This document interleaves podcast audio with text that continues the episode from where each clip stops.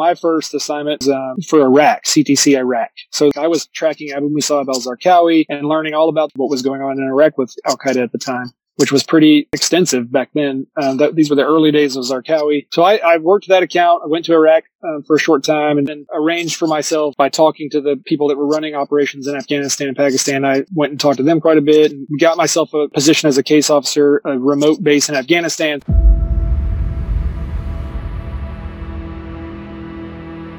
This is The Terror, a podcast about 9 11, what led to it, and what happened afterward. Today, we have the privilege of talking to a gentleman who served in the War on Terror in a rather unique capacity. I'm joined today by Mr. Jeff Butler, also known on the internet as Frumentarius. How are you doing, sir? Good. Thanks for having me. It's my pleasure to be here. Yeah, people, I mean, Americans have heard of Navy SEALs, CIA officers, although we tend to mistakenly call y'all CIA agents, and we've heard of right. firefighters. I've never heard of someone who did all three in their life. You've got an incredible background, sir. Oh, I uh, there I know of a couple other guys that were SEALs and firefighters. I don't know anybody else has been all three. I, I mean, it's either uh, it's either really cool or it's an uh, indicator of my extremely fickle nature when it comes to career choices. So you you can be the judge. I, I just think of you as a uniquely badass person, to be honest. well, I'm glad you do. I don't know if my kids see me that way, but uh, that tends to be how it goes. So before we get before we dive into the war on terror, um, th- this question just kind of came to me spontaneously. How how do you, as a firefighter, feel about 9-11 20 years after the event? What what is that like um, for you as a first responder? Uh, you know that that's an interesting question because it is it hit the firefighting community, um, and obviously it was New York's uh, FDNY's firefight uh, fire department that really took the whole brunt of uh, the attack. But the the community of firefighters throughout America and really uh, internationally is it's such a brotherhood and uh, and sisterhood that we fe- we kind of feel it for all of each other when something bad happens. Um, and that was that's the worst thing that's ever happened to the brotherhood and sisterhood of firefighters. So it's a every year for firefighters. It's a pretty somber occasion, and um, there's there's memorial stair climbs all over the country. Um, uh, you know, honoring the 110 flights that they went up, and um, honoring the 343 firefighters that were killed. And it's it hits it hits that community, and obviously police is probably the same, um, and, and and EMTs for that matter um, across the country that those communities feel it and not deeper or you know any they don't have any more ownership of it than anyone else but they just it's a it's a it's a special and extremely sad day for that community. So it and it, it, we tend to we don't dwell or wallow in it but we do we we make it a point in our each in our own little way to kind of honor the sacrifice of uh, of the firefighters. In, in my case, the firefighters that, you know, went up those stairs, a lot of them knowing, you know, they may never come down those stairs. Um, so it, it does. It feels a little different being in this community. Would you say that the events that happened on that day, especially just that unbelievable task of trying to put out the fires in both towers, did that did that have an impact on like how firefighters in the U.S. today are trained and how they operate? Um, it, it it did not in the sense of um, putting water on fire and trying to put a fire out, um, because that's, you know, that's, uh, that's something that's just ingrained in us. It, it had a huge impact in, um, the way that fires and, and large emergency scenes are run in general and that uh, radio communications was a big problem there. Um, that what we call the incident command system was almost non-existent and yeah. it was completely, it was completely rehashed after that. And, um, formalized so that, you know, the, the, with the theory being, and, and everyone tries to put it in practice today, that you run every scene from the smallest car wreck to a plane flying into the Twin Towers. You, you run it the same structurally by setting command, branching out as many uh, different levels of supervision as you need, um, task, you know, task organizations, functional organizations. So it really changed the, the firefighting community in that respect, um, in the command respect and, and, and trying to get communication streamlined across various agencies and, and things like that. In terms of the climbing stairs with, you know, 80 pounds of gear and hoses on your back and squirting water on a fire. I mean, there, you know, that, that rarely ever changes, uh, because it's just so fundamentally basic in many ways. Now, there's nothing to say that a, a jet fuel propelled fire in a high rise building is, is in any way normal or common. But you know, if any if any agency could have handled that, it would have been FDNY, who deals with a lot of fires in tall buildings. If I'm remembering correctly, I think wasn't it the uh, uh, I'm sorry, the chief of the FDNY wasn't he killed when one of the towers collapsed? Uh, you know, I don't know if the the head chief was. A lot of chiefs were because um, they had a command post and and one of the towers, maybe both of the towers, and a, uh, um, yeah, a number of chiefs were inside the towers running the the scene from the inside. You know, they would have had command, chiefs on the outside running things. They would have had chiefs on the inside, and so yeah, a number were, were killed. I, I don't know if the actual chief of the FDNY was killed or not. I couldn't answer that. Yeah, it is to this day. It is the deadliest incident in the history of firefighting, and I, I watched a whole bunch of footage um, in doing research for that first episode we did, and damn, that's all yeah, I can say. It, it was a. I was not part of the. Um, I was a SEAL when when all of that happened, and my I didn't join the fire service until um, 2012. But you know, I have since talked to a number of guys on my department here. You know, thousand, a couple thousand miles away. Um, that, well, you know, they remember every second of that day. They were in the firehouse, uh, you know, having their morning coffee, getting ready to start the day, and just all obviously uh, mesmerized and horrified by everything. And it just played out like that across America and fire stations everywhere. You know, like wow, this is the worst case scenario for for firefighters. Definitely. So I, I guess now's a good point for us to get into your uh, to your background. Tell, tell us a little bit about yourself. Um, what year did you join the Navy, and how did that lead to you um, joining the SEALs? So I, I went to um, I knew I wanted to be a SEAL pretty early, um, like maybe ninth grade or so. And, um, I also knew I wanted to go to college and, uh, I opted for, I applied to the Naval Academy. Um, I, I can't remember if I got my appointment or stopped the process in the middle of getting an appointment, but decided I didn't want to go there and would rather have a, a, regular college experience. And so did applied for NROTC, the Navy ROTC, which is, um, probably most people know a scholarship program that pays for your tuition and books, um, and kind of pays your way through college and you, you do a bunch of leadership and officer training while you're in college and you graduate from college, uh, as a commissioned officer in the Navy. So the Army has a similar program as is the Air Force. It's, um, it's a scholarship program essentially that trains officers. And I had during college had to prepped for BUD/S all through the four years of college and then had to apply to BUD/S my, um, I guess it was late junior year, maybe early senior year, and then got accepted into BUD/S. So then graduated college um, that June, and then went out to California about a month later and uh, and started Bud. So it was a it was a long sort of at least four year, if not maybe six year process of kind of planning out how I wanted to do it. I mean, there's there's multiple ways to get into the SEALs. You know, you can enlist and go to boot camp and uh, get identified at boot camp into the uh, SEAL community. Nowadays, it's kind of more formalized. But back then it was, you just applied out of your, for, for an officer, you applied out of your officer program to go and they selected, um, I think at the time it was like maybe 15 or 20 guys a year. What year to, was this? To, this was, uh, I graduated college in 1999. Hmm. So it was, I started BUD/S in the summer of 1999. A long time ago now, it seems like. so, so if somebody joins the Navy and I, I, guess nowadays, like with the war on terror, there's been a an increase in demand for SEALs and other soft. Um, so if somebody joins the Navy and they get um, identified, as you said, how long how long does it would it take somebody to go from enlisting to being in a SEAL team? Uh, so you'd have, you have to you show up at boot camp, um, and Great Lakes, Illinois is the big one. I think there's one other boot camp I can't remember honestly now, but uh, you you volunteer for the sort of a BUD/S prep program at boot camp. You make it through that. I, I want to say boot camp is six months, but I, I don't know. I never went through it. So you have to complete boot camp, get two BUD/S. So you'll arrive at BUD/S from the day you arrive at BUD/S to the day you graduate BUD/S itself. The first phase, the first um, basic training of becoming a SEAL is roughly six months. Uh, if you don't get rolled back or injured or any, anything else. So if you go straight through, that's about six months. And then you go through advanced SEAL training, um, SEAL qualification training, which I want to say is another year. It was it was called something different when I went through it, and it was done um, at your individual team. So it, it's a little different now, but I think it's a year.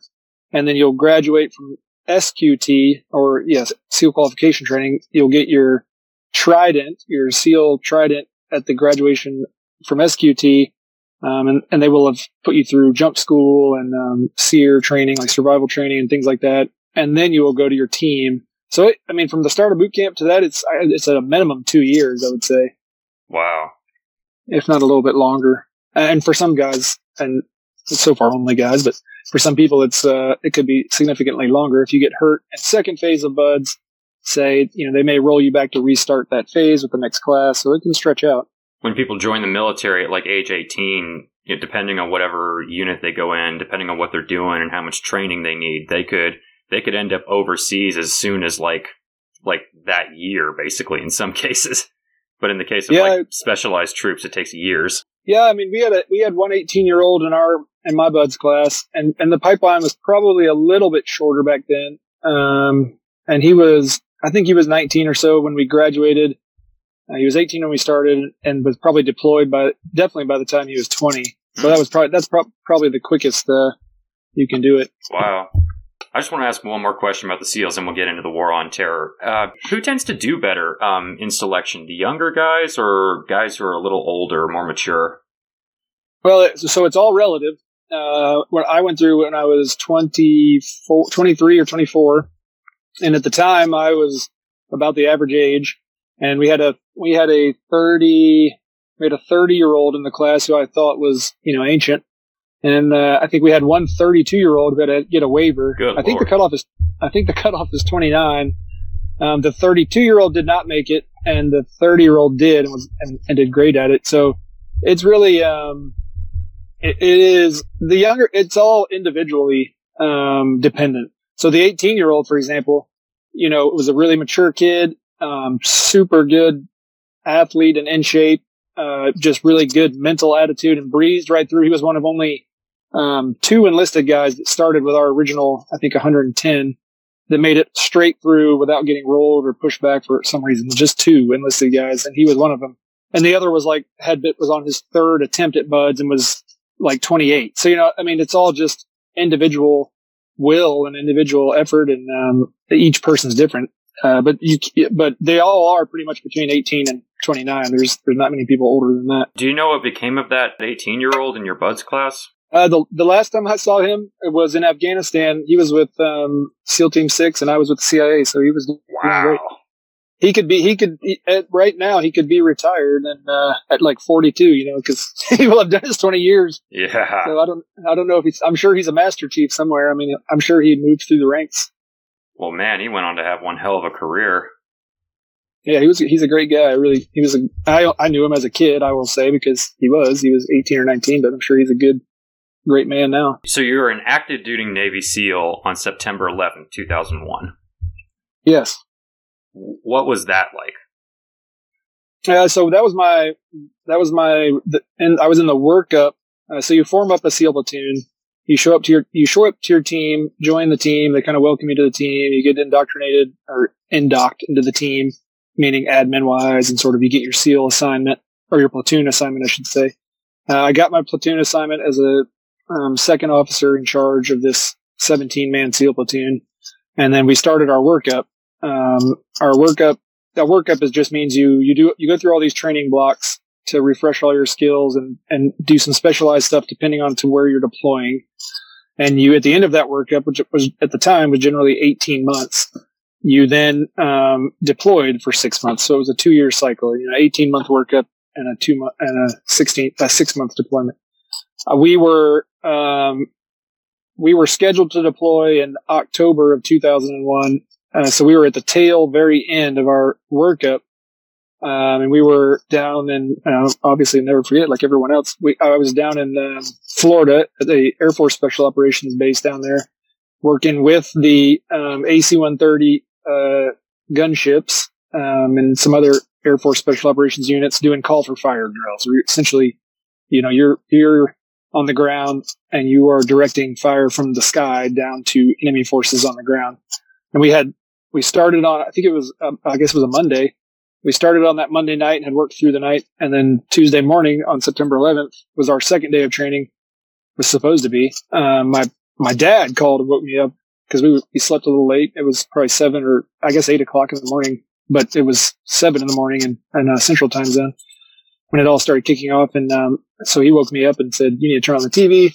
So we did the, we all kind of watched it individually and together throughout the morning. And then the Air Force Special Operations units there immediately left and went into theater to pre-stage and we They're got back in our work. vehicle. Yeah, we got back in our vehicles and drove back to Virginia Beach and deployed um, like about a month later. How many deployments did you do um, while you were in the Navy? I only I'd only deployed in the Navy as a SEAL one time before I switched over to the CIA. So I was only in the a Navy for about four years, four and a half years, something like that.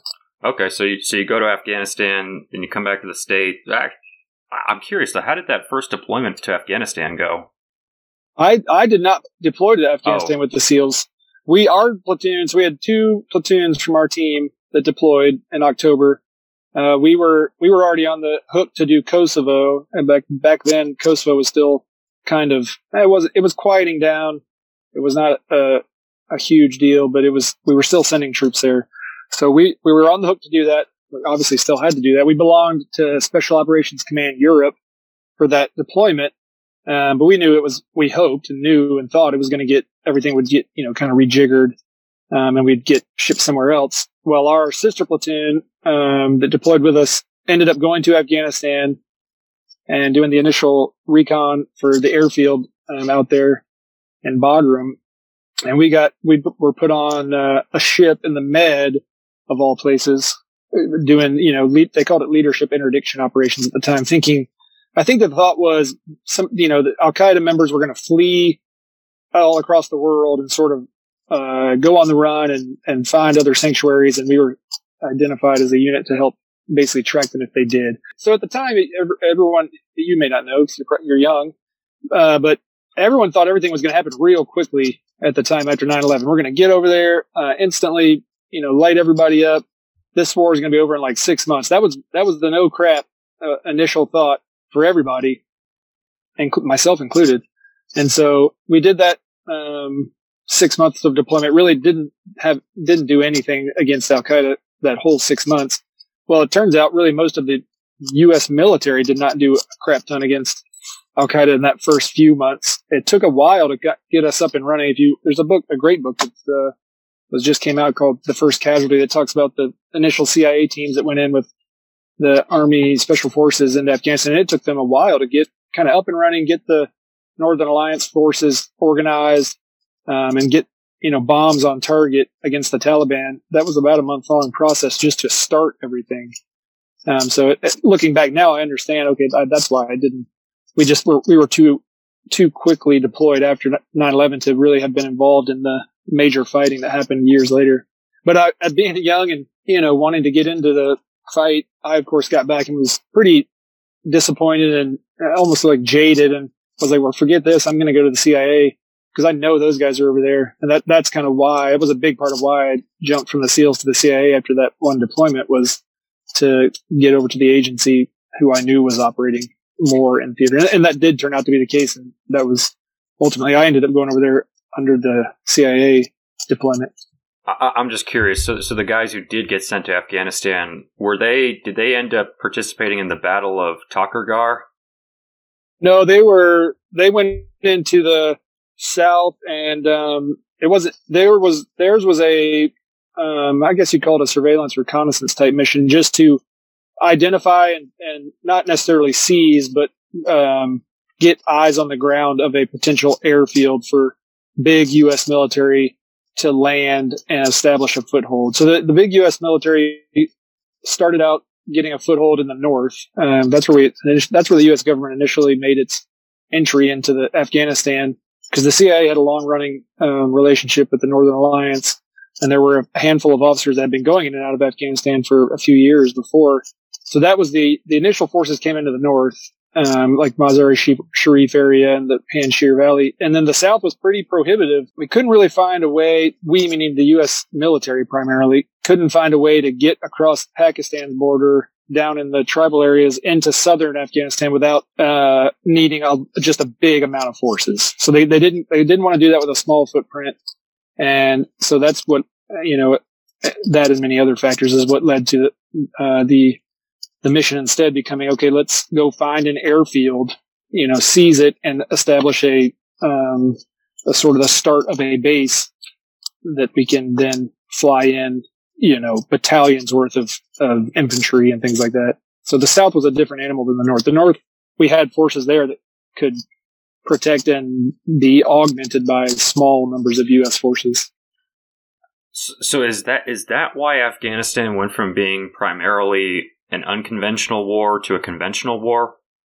that's exactly right. Yeah, that's that's exactly right. Because it that and because it you know the initial um, the, the I shouldn't say the initial focus for everyone from the National Security Council, uh, you know, which is the president and his advisors, down to the lowest private in the U.S. military. The initial focus was Al Qaeda. Like we're going to go in and we're going to overthrow the Taliban because they're housing Al Qaeda, and then we're just going to decimate Al Qaeda. Well, that that part of it, and that and that was always, for the most part, the CIA's mission almost the entire 20 years. Although the, even the CIA's mission sort of morphed um, down the road into more, you know, they, they, had to into building a government and and um, countering the Taliban. But the CIA was never really focused on the Taliban as anything more than a uh, hindrance to getting to Al Qaeda but yeah, that was so it started out that way as a sort of insurgent almost type of warfare, which the U.S. Army Special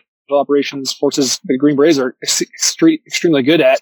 That's their bread and butter almost, um, which is why they were initially chosen to go in with the CIA teams. And but then as the more and more U.S. forces arrived and and get started engaging the Taliban, uh, it you know, it was almost like this divide. The U.S. military was very focused on the Taliban and uh, and defeating them and establishing control of the country. That's that's understandable. That's kind of what they do. Whereas the C, at least my part of the CIA, and I would say uh, eighty percent of the CIA's brain power and effort went to continuing to track Al Qaeda. So it was almost these dual tracks, um, you know, from the get go.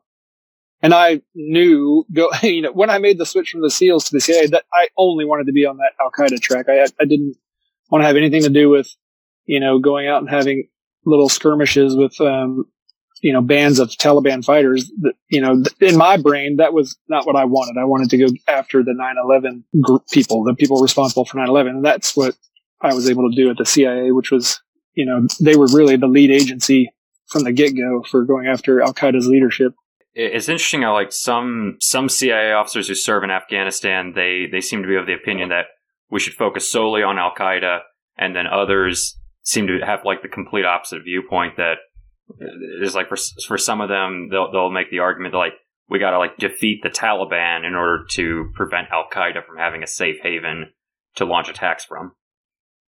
Yeah, I mean, well, and I I mean I will hazard a guess that the if you sat down 10 CIA officers, at least then, maybe 15 years ago or, or more, or 10 years ago, anywhere in the last 20 years, and said, you asked those 10 that question, and the, the three that would have answered, we need to, you know, create a stable Afghanistan, defeat the Taliban, and get this country up and running, they would have been from the, what in the CIA is called the Near East Division.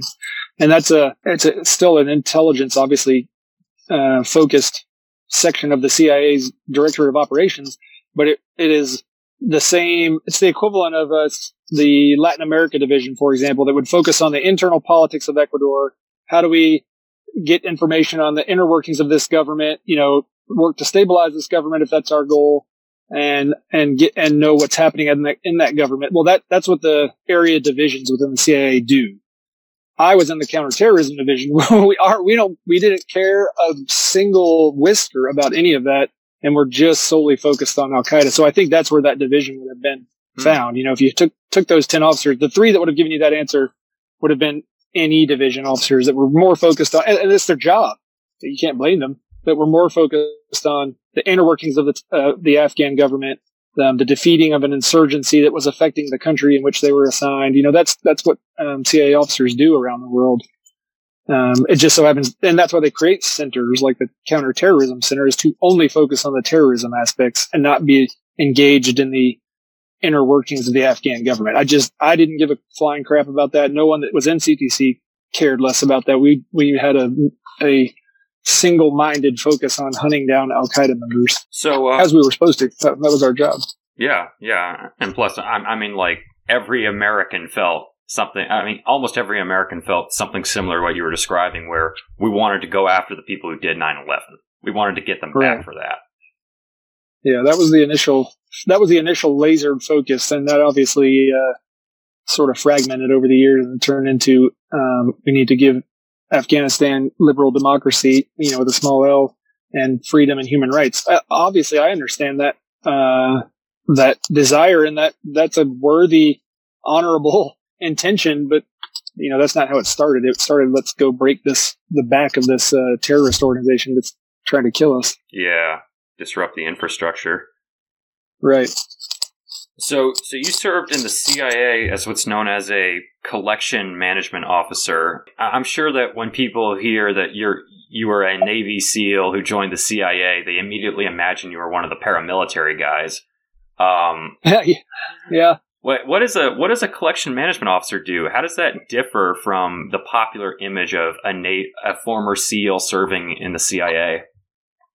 Well, so I, I have to get into the weeds of the organization to explain it. The the CIA is a, is a big place, um, kind of not compared to the military, but it, it's not a small organization.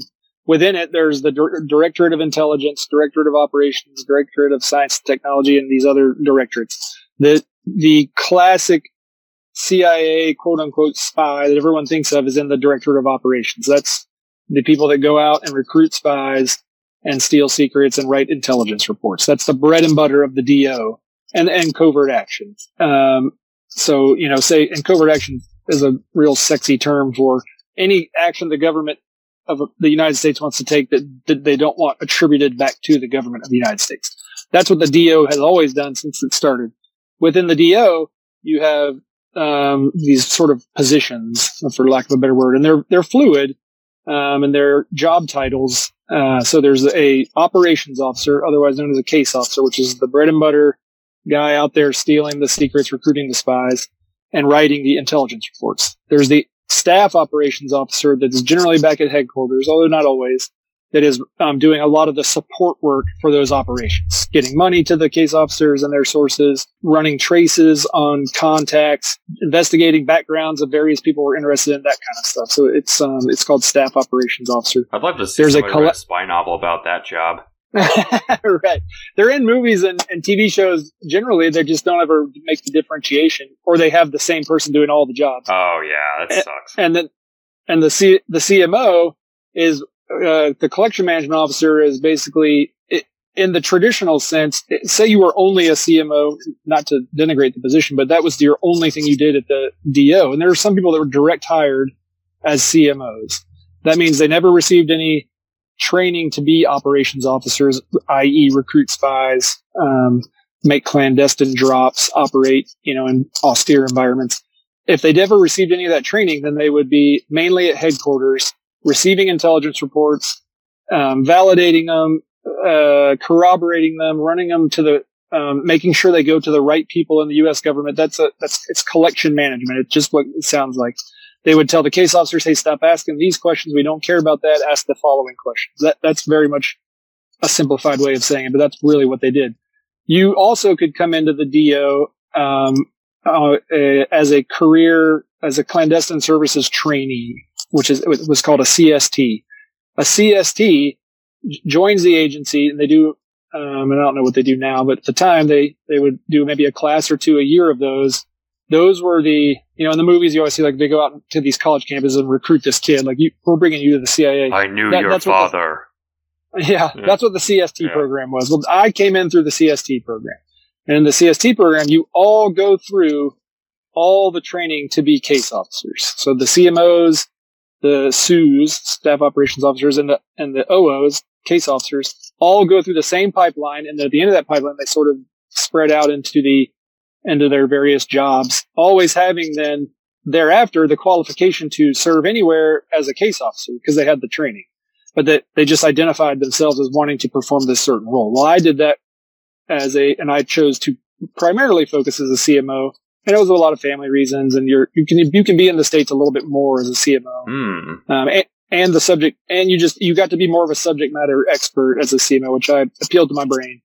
But I Okay. so I deployed. I deployed overseas with the CIA once to Europe as a CMO. And then when I deployed to Afghanistan, I deployed as a case officer and did case officer work. And that, and I worked at headquarters in both too. So it's a, it's a fluid, um, system and it, it all depends on the training you went through. The farm, which everybody sort of knows of, where they train CIA case officers. I went through the farm just like everybody else. We all went go through the farm if you're a CST and have that training and qualification. We can deploy in those positions whenever we want, really. Um, it, it's just a matter of, it, gave me a little more flexibility to choose a CMO role because I could then, I could serve in any of those capacities if I wanted to. A case officer is a little different in that a case officer asking to serve in a CMO position for say a year or two, say I want to be back in the States for two years. Um, it's a little harder for a case officer to get away, get away with that. They were really expected to be overseas 95% of their career. Mm. And I, I had a, at the time had a wife that was a doctor and um, I just knew I would needed some time back in the states, so that was the primary reason I made that choice. So, to the to the extent you're allowed to say, how was the CIA approaching counterterrorism when you started there, and what changes did you observe over your career? I, I should also ask, what year did you join the CIA, and then by what year were you doing? What by what year were you considered like a full fledged officer?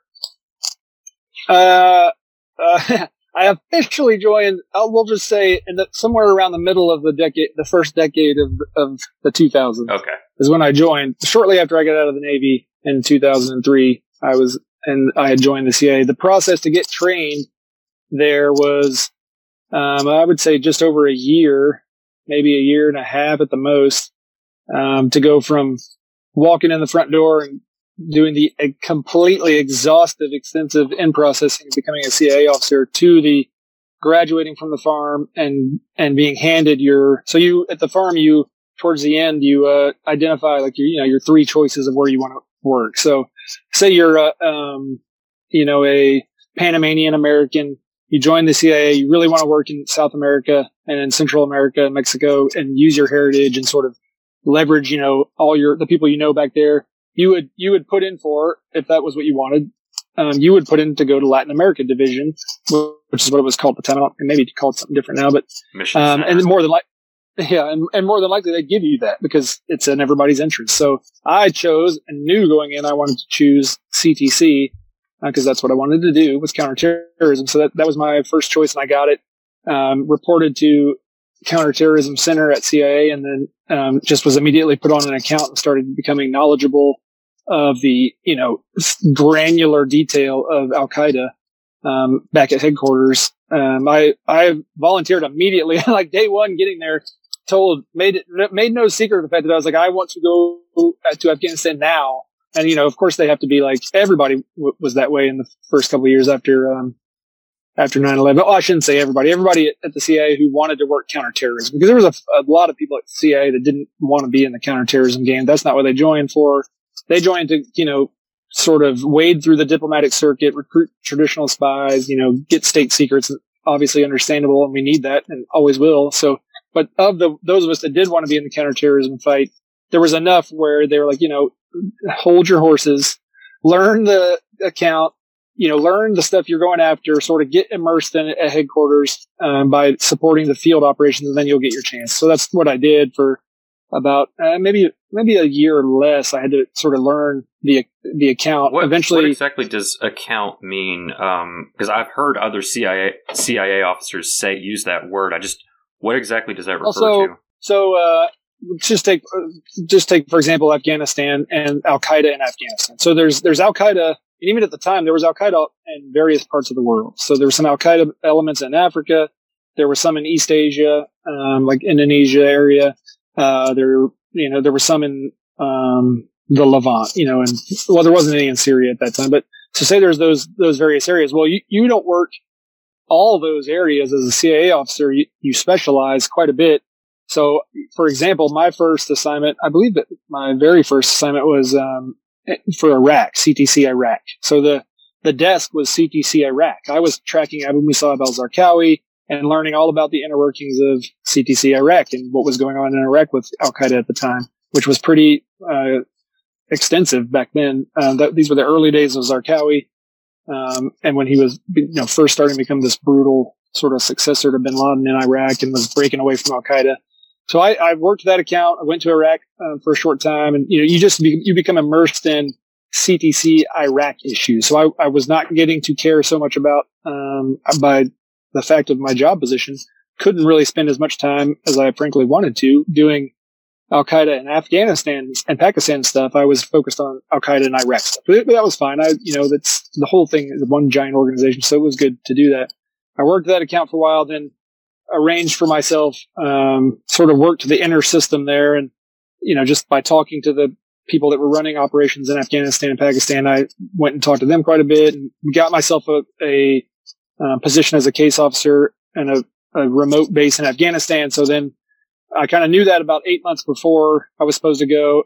And then so I transitioned to the desk that covered Al Qaeda Central leadership, um, or Al Qaeda senior leadership, I guess it was called in Afghanistan, Pekin. Right. And so that was the, that was really the core of Al Qaeda, which is where I always wanted to be. I got on that desk, worked that, worked all the internal issues for the base I was going to for like six months so that by the time I got there, I was, I, I was as knowledgeable as anyone that had been there for um, you know, a year, at least in terms of the, the, the personalities of Al Qaeda that we were following and the, and the system, their structure and sort of their support we were trying to penetrate and all. So it's a great system. I mean, I was impatient to go through it at the time, but you know, it turned out to be a good, a good thing for me to do because I, I walked into the door and was especially working it from a CMO angle at headquarters. Really, I mean, I was as knowledgeable of the intelligence coming out of that part of Afghanistan as anyone in the CIA at the time, which really helped me. When I got there, within a few weeks of getting there, I was,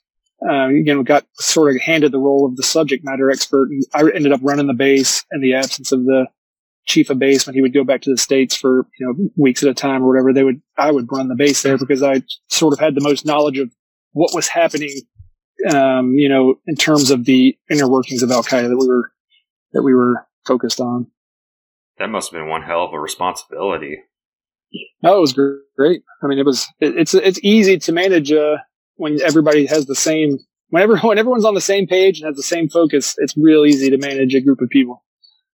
You know, it's like a football team. Everybody wants to win. That's what that's why we're here seven days a week. Oh, it's just like there. We were there to kill Al Qaeda or capture them, and that and nobody had any uh, notion of us being there for any other reason. So I, have heard you you mentioned on other podcasts that you uh, you first went to Afghanistan and then you had to, then you spent some time working in Europe. How did those two experiences differ from each other?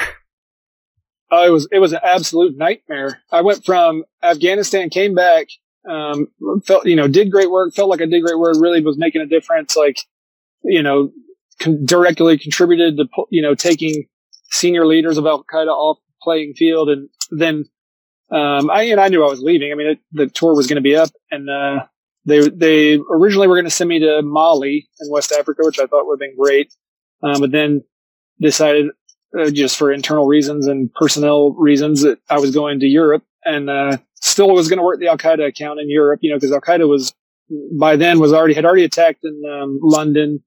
Um, and, and the Europeans had just as many problems with them as we did by then. It was a few more. years after 9, if not more. It was a few years after 9-11 and they were starting to infiltrate. Foreign fighters were coming back by that point.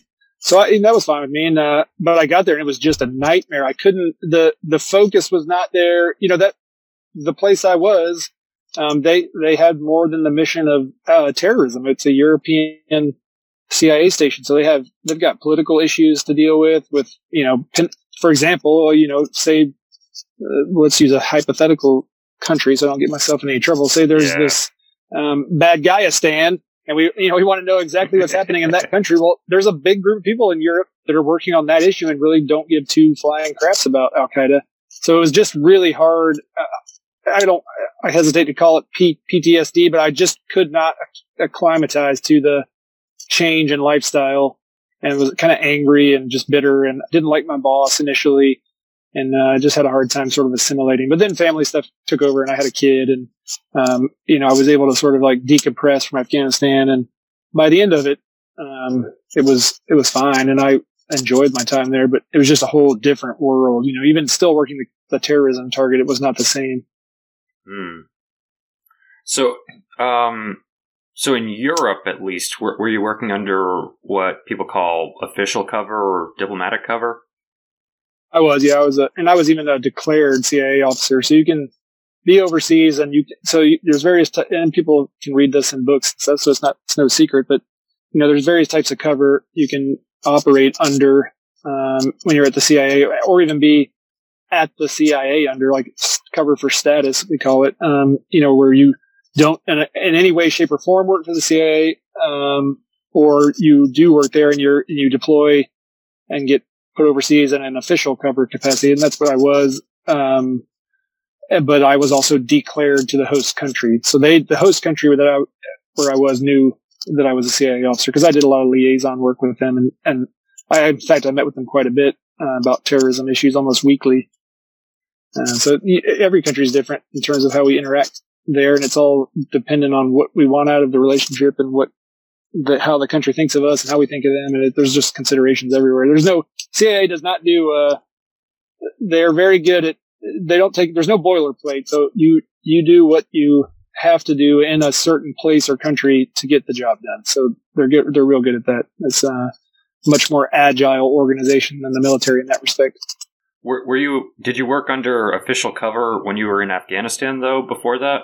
No, Afghanistan was Wild West, so okay. there was no there's there's no need for any kind of cover there because you're there's there was no central government there to even check in with it. like you you know you, like in a, in a traditional country, say in uh, Europe, you know you show up with your diplomatic passport and sort of you you get declared. here's our new diplomat. Here's his credentials. He's now representing America.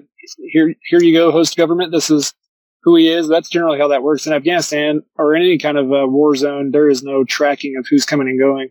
So I, my only cover there was, you know, I'm John from the CIA. You know, like they, and that was if I if we even chose to tell people we were from the CIA. But oftentimes we just didn't mention it. And they all kind of knew. But any American showing up in a place like that, even if they're not CIA, people just point at them. Look at the CIA yeah, guy right. over there. That's right. Yeah, like the the AC maintenance guy that worked on the base. Surely he's in the CIA. Don't trust him. He's putting sensors in the air conditioners. He's planning bugs. Yeah, exactly. so, so when you're working under diplomatic cover, like you actually are working as a diplomat sometimes, though, right? Yes, you, you do have responsibilities in that regard because you're an embassy employee. Um, you know, you can't escape as much as we want to. Um, and again, it may be different in other countries I haven't been to, but as much as we want to, we or as much as we want to avoid working uh, non-CIA issues, it just occasionally has to happen because you're you're still a part of that embassy team. So I, you know, for example, I would get the duty phone on weekends, uh, like once every couple months, um, and get ridiculous, absurd calls, you know, at two in the morning about Americans doing dumb shit in that European country that had to be sorted out. So yeah, you, you did have you did had some official roles from the State Department point of view. if they made the movies and novels like the reality, people would be like, "Man, are you kidding me? This is not what it's like." I mean, it would be like you know one day of heightened excitement and adventure and just amazingly cool shit, and you're like, "They really do do the things I thought." And then the next, you'd be like, you literally see them walking around with the duty phone, like filling out paperwork. Hmm. If it, it the movie alone would have to be eighty percent paperwork, you know. As in the CIA, there's a saying: nothing, nothing happened in that meeting with a source, for example, or a clandestine uh, operation. Nothing happened on that operation if you don't write it down. So you, for every one hour operational act, it was about a three hour write up. So like, and that's just so one one day it's Jason Bourne, the next day it's Chuck. I, don't, I don't know if it ever gets to the Jason Bourne level. That's almost absurd. We're not going around like judo chopping, you know, German police officers. for the most part. Yeah. But yeah, for for all intents and purposes, one day it's Jason Bourne. Yeah, the next it's Office Space. I mean, that's that's really no joke. There there there was plenty of days where I was like, "You got to be kidding me! I got to do what? Are we working at the CIA? You know, like I'm getting like a." You know, one day you're getting like a bag of, you know, unmarked hundred dollar bills that you have to deliver to some source. You're like, all right, this is what I signed up for. And the next day it's like, okay, now we need all your accounting and your receipts for all these things you purchased for operational acts in the last month. Like, are you kidding me? I got to do what? I'm just imagining like The Office, where like where like the characters being interviewed, documentary style. that would be a fantastically good show. I'd watch it. I mean, American Dad's almost the closest thing you have to you know to that sort of parody of it. Yeah. It's hard to get. Uh, it's hard to find good, realistic, and good CIA movies. Obviously. I mean, I I've been I've been dabbling in fiction writing for a while. It's actually kind of how I fell into this whole terrorism nerd stuff. I was researching for books I wanted to write, and then I kind of also just fell into podcasting as a result. Um, so yeah, when I was in high school, I, I, actually have right next to me like a couple different memoirs written by uh, former former CIA officers. Uh, okay. Yeah. Did you? yeah, you should. You should definitely check out the first casualty. I can't. I'm for the life of me, I can't remember the author. Now it just came out, you know, a couple weeks ago. It, it's fantastically good so far. I'll look it up. It's it's really just about the initial entry into uh, northern Afghanistan and how we started, the, how the war started. You know, the very first days. Yeah. Okay. So he's talking about Michael Spann. Yeah, it's generally about Michael Spann and but that whole team of guys. You know, it was a good, nice, eclectic mix of uh, CIA officers and Green Berets, and it's it, it gives a good little taste of what a, that kind of CIA operation what runs like. You know, it's very uh, sort of you know at once seat of your pants and you know kind of rule book out the window in very many ways, but then there's also always constraints that everybody operates under. Even CIA officers operate under some constraints, so it, it does a good job of uh, laying all that kind of stuff out. Yeah, so we got about um, just under 10 minutes. I wanted to ask you at least one more question, maybe two more if we have time. All right, all right. This this next one would be just this could be just a simple yes or no question. Um, did you uh, did you work on anything other than counterterrorism when you were in the CIA? Um, yes, only by because um, when you're, for example, in Europe and opportunities present themselves against certain targets, you, you, you know, you're, you'd be derelict if you did not seize on those. I, I didn't really want to, but you know, you sort of have to sometimes. So if they just like, they just need help with something, you get called up and you got to assist them with it. I mean, it's more like you, you might be at a, at a party oh. with a bunch of uh, foreign diplomats and some, you know, let's throw out a random country. Some, uh, say our big target country de jour was uh, um, we'll pick one that is definitely not like Ethiopia. Yeah. And say this, say this Ethiopian colonel just struck up a conversation with you and you're all of a sudden going to go have a beer with him. Well, that's, that's a, if that was a country of high interest to U.S. government, you'd be expected to pursue that operational lead. So that's always, that's sort of a running, um, responsibility. It's like a, it's like a cop. If you're a cop driving down the street and you see a crime happening, you, you by definition, you've got to stop and sort of engage it. Yeah. I, rem- I remember you listening to you on the team house talking, telling a story about meeting a uh, an intelligence officer from a different country at a party. you two yeah. were trying to recruit each other, basically. Yeah, it was just, just one big fruitless, ridiculous dance we were both doing.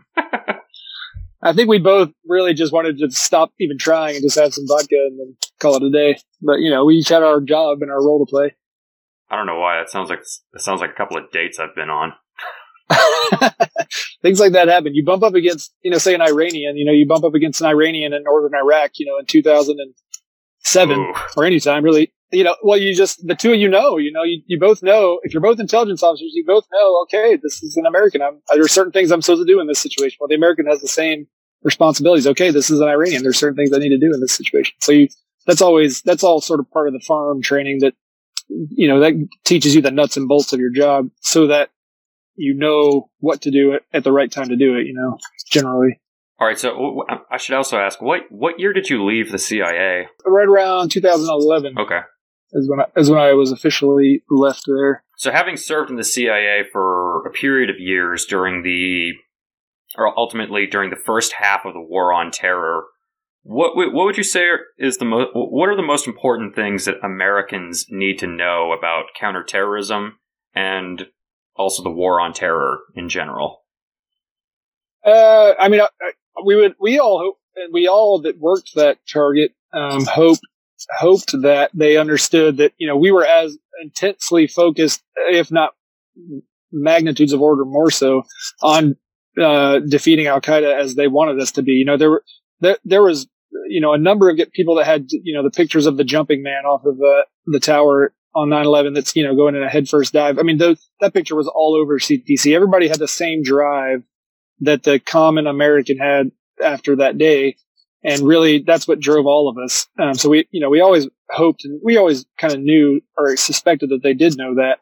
Um, but, you know, there wasn't, nobody was sitting around like, you know, this is not a big deal. Like, this will blow over. You know, it was just never that way. It was always a relentless, almost manic, um, effort to, to degrade Al Qaeda. So, you know, that's, uh, you always hope everybody understands that we're doing that. You know, they expect us to be, and uh, and we were. Um, and I, uh, even after I left, I'm sure that focus was still there. You know, it, it changes over time and morphs and uh, becomes a different thing, and different groups become ascendant. But um, yeah, that's that's the main thing. What was the second part of your question? Um, I, was also wondering what's what would you say is the most important thing Americans need to know about the war on terror?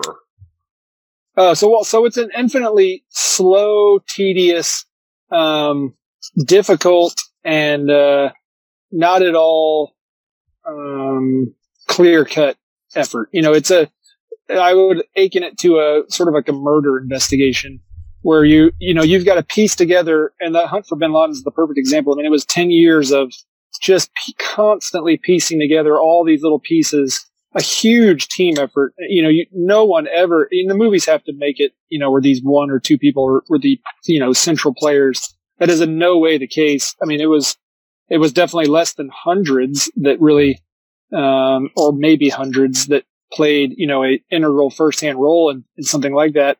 But it's it's just piece by piece, slow, uh, methodical, dedicated, um, just willing to go down every rabbit hole and and follow every lead until it plays out. And, you know, you may have ten leads, um, and and two of them, if you're lucky, will pan out into some sort of actionable, you know, workable intelligence that was actually going to make a difference and degrade Al Qaeda. I, I think people think it's just a simple plant a bug on this car and follow it to Bin Laden. I mean, it, it just isn't that way. It's it's a very difficult um, when a group is is as diffuse diffuse as Al Qaeda is and is operationally savvy and, and Hezbollah, for example, is the same way. You know, you just it's a you got to be willing to put the effort and the time in uh, as a country to if you're really going to make a difference. And we and we were willing and have been willing to do that. You know, we're kind of at the turning point of that now. Where I'm not sure that same um, focus exists today because other op- other things pop up to become more important. You know, it's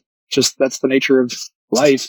Uh, but for that, at least for that 10 year period, I mean, it, that's what it was. It was, it was hundred percent focus, um, to the detriment of many other issues, really. But that, that's what you have to do. Sometimes you just gotta knuckle down and, and focus on one thing and get it done. And we very much did that, at least in CTC. Now, there was always people that whole time working other targets and other issues.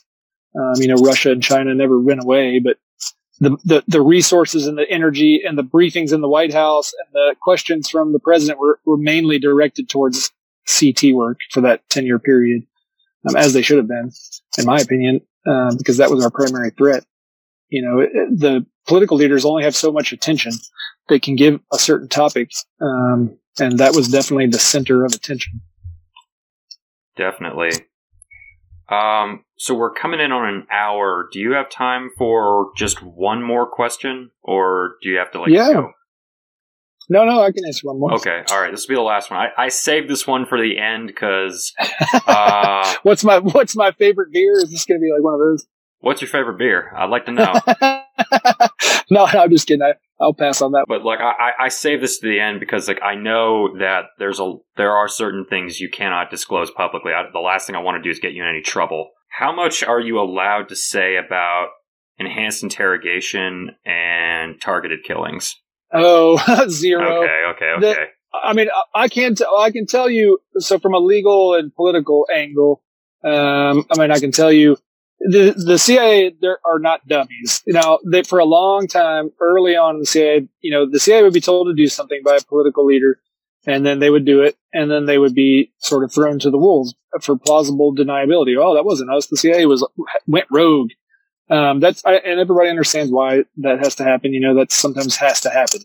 The but by the time the war on terror kicked off, um, they had learned many, many lessons. So ev- I, I, can authoritatively say every single thing ever done that uh, in the realm of lethal strikes and enhanced interrogation techniques, and it's been in the press, but every measure, every single trigger pull was always approved by political leaders first. And was, and the CIA never would have done, undertaken those, know, knowing what they'd gone through in years past and the blame that gets laid at their doorstep and people go to jail and whatnot.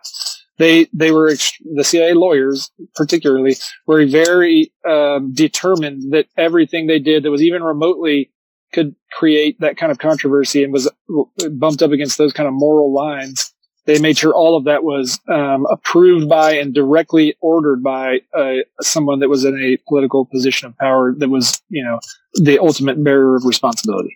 So I know for a fact that that's how it worked. Um, and because you, and that's the way it should be. You, people that, you know, our, our national leadership should make those kind of decisions when it's something as, uh, um, sensitive and uh, that's bumping up against the moral fiber of the of the country at large. You want your political leaders making those decisions, not bureaucrats and not um, you know lower level sort of uh, guys like me that were that were that wasn't the first, first thing in our mind. You know, it wasn't the uh, at an individual level. Yes, I have a moral lines I would never cross, and things like that. But uh, you you as an American citizen wouldn't want me worrying about that in the field. You'd want me getting the job done. You want, but your political leaders, you absolutely want them worrying about that sort of thing and, and making those decisions and weighing the good and the bad and the negative and positive of those kind of actions. And that's what, and that's how it went. So, and, and that's not to shift blame from the CIA. They're, you know, they still uh, agree to do that. I mean, they, the CIA can tell political leaders we're not doing this. Um, and I think some have in the past, but, um, it's not them, it's not the CIA on its own act, you know, acting on its own and making yeah. these decisions that it's it's the people that are representing the country as a whole. You you don't have to agree with those decisions, but you know if you don't, then let you know take vote them out of office. Yeah, like the popular know? image of uh, of some intelligence agency going off on their own and doing their own thing without any input at all from like the head of state. That almost never happens in real life in most countries, with like a few exceptions. No, exactly. Exactly. And, th- and that's not to say they don't break rules and push the envelope, but they're doing it there, when a CIA officer on the ground is pushing the envelope and, and breaking the rules, quote unquote, it is the internal bureaucratic limitations of the agency that he's, that he or she is generally pushing up against. The, you know, you can't, uh, I'll just take a random example. We're not going to um, evacuate this Afghan interpreter because uh, he doesn't have the right form filled out. And even though he's been helping us for 10 years, we're leaving him in, in, in Kabul. That CIA officer very well might take it upon himself to be like, you know what? F you guys. I'm putting this guy on a plane and you can sort it out with him in Tashkent. And so that kind of thing, yes. I'm not saying that that doesn't happen because it absolutely does where an officer makes an individual decision, but that's not, that officer's not deciding some giant strategic decision. We are or are not going to evacuate detainee or, uh, uh, interpreters from Afghanistan. They're just within that decision that was made they might make individual decisions that bump up against certain rules and policies, if that makes sense. Yeah, yeah, it does. And then that's really the extent of what your, you know, average CIA officer is doing in terms of pushing the envelope. You know, they're not out there freaking, there's, they're not out there Jason Bourning and deciding to kill world leaders on their own. Like, forget it. I'm going after Kim Jong Un. Yeah. I mean, that's that's just absurd. I was having a conversation recently with one of my aunts. She's a she's a big fan of Ronald Reagan, and I kind of we sort of got into it about the Iran Contra, and yeah, and her her her point was basically, well, that doesn't count because that was the CIA. Those people are crazy. I'm like, wait, wait, wait, wait, wait, wait, hang on, hang on. Everything they do hey, gets approved by yeah. the National Security Council. Is it right? Am I, am right. I wrong? Oh yeah, oh yeah, uh, definitely anything. Yes, any, especially anything that is sensitive, like giving giving arms to Iran. That would that would never happen without someone in a political leadership position saying to do it. Yeah, and, and don't and don't believe otherwise. Yeah, it's the nature of the of the the system, and that's fine. I mean, we're mostly okay with that being the whipping boys, and because uh, a lot of it, a lot, it comes with a lot of mystery and cachet too that oftentimes helps us in our work. Um, when everyone thinks you're all powerful and can do whatever you want, it, that's helpful. That's very, very helpful at times. Yeah, when we're trying to recruit spies, and they want to be like, "Oh man, I really do want to work for you." You know, you, you guys are all powerful. So I mean, it, it can benefit, and and any shadowy, secretive organization is going to be thought of that way. It's just the na- it's human nature. Yeah, I can just say, having worked inside those shadows, it, we're you know, there's not as much. uh superhero stuff going on as you might think there is. I try to tell people that all the time. Like, don't glamorize these well, guys. They're just like you doing a job. Well, well, uh, you say that, but like Mr. Butler, if there anybody could be called a superhero. oh come on! I mean, you've been you've no, been a not. Navy SEAL, a spy, and a fighter fighter. You've been everything most boys want to be when they're growing up, other than maybe a cop. Uh, that, that's because that's because I'm just a giant boy trying to like have fun and call it a career. I've never really had a real job, and I like to keep it that way. Well, sir, you, you sound like a man who has who has lived life well. I tried to. That's the goal. Yeah, I uh, I feel like I have to say, I mean, thank you for your service to our country and to your community as a firefighter, and also for coming onto the show. Oh, you're welcome. Thanks for focusing some attention on it. I appreciate it. Where can people find you on social media, or if you even want uh, that? yeah, I run my Twitter account, uh, soft Soffru one, S O F F R U one. Uh, I, I mean, it's filled with meaningless and useless trivia and music and my ramblings. So if you if you feel like you can handle that, go for it.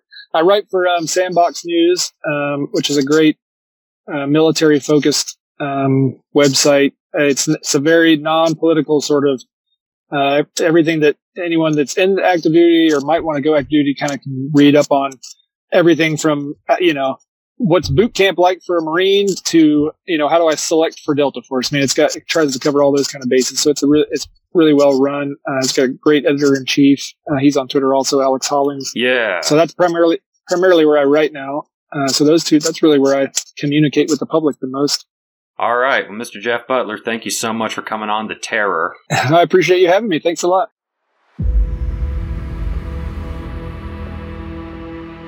You've been listening to The Terror, a podcast about 9 11, what led to it, and its aftermath. We're operating on a new schedule now. We're going to try to put out episodes on the 11th of every month. Yeah, we missed October 11th. Honestly, things have not turned out quite how we expected. We've had to make a lot of changes of plans. This is coming out on November 11th, 2021. Our next episode should be out on December 11th that will be a real episode. Now, this was a fun bonus episode. I love talking to Mr. Jeff Butler. He had a lot of valuable things to say, but we do need to get back to the main narrative, examining the history of what led up to 9 11.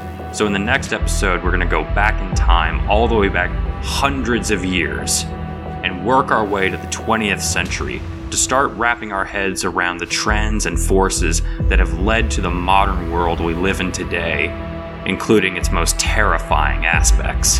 This has been The Terror.